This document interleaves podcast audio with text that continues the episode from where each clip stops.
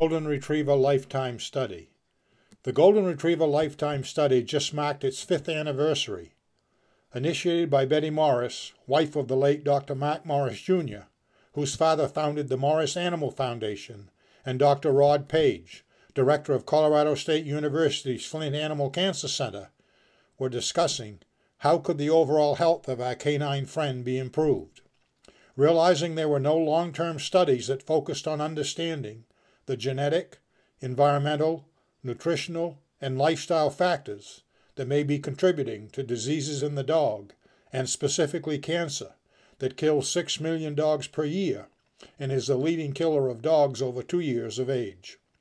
The study was structured after the Framingham Human Heart Study that is now in its 70th year and on its third generation of subjects with over 2,500 publications to its credit.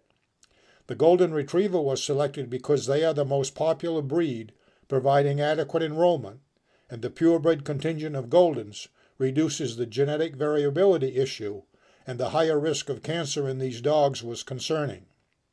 The full enrollment of 3,000 dogs from the 48 contiguous United States was accomplished in 2015, with 98% of the original enrollees still remaining and 85% being in compliance. These numbers are unheard of in human medicine. It will be interesting to follow this study and observe the contributions it may bring to the health and welfare of our animal friends. And that's your animal answer.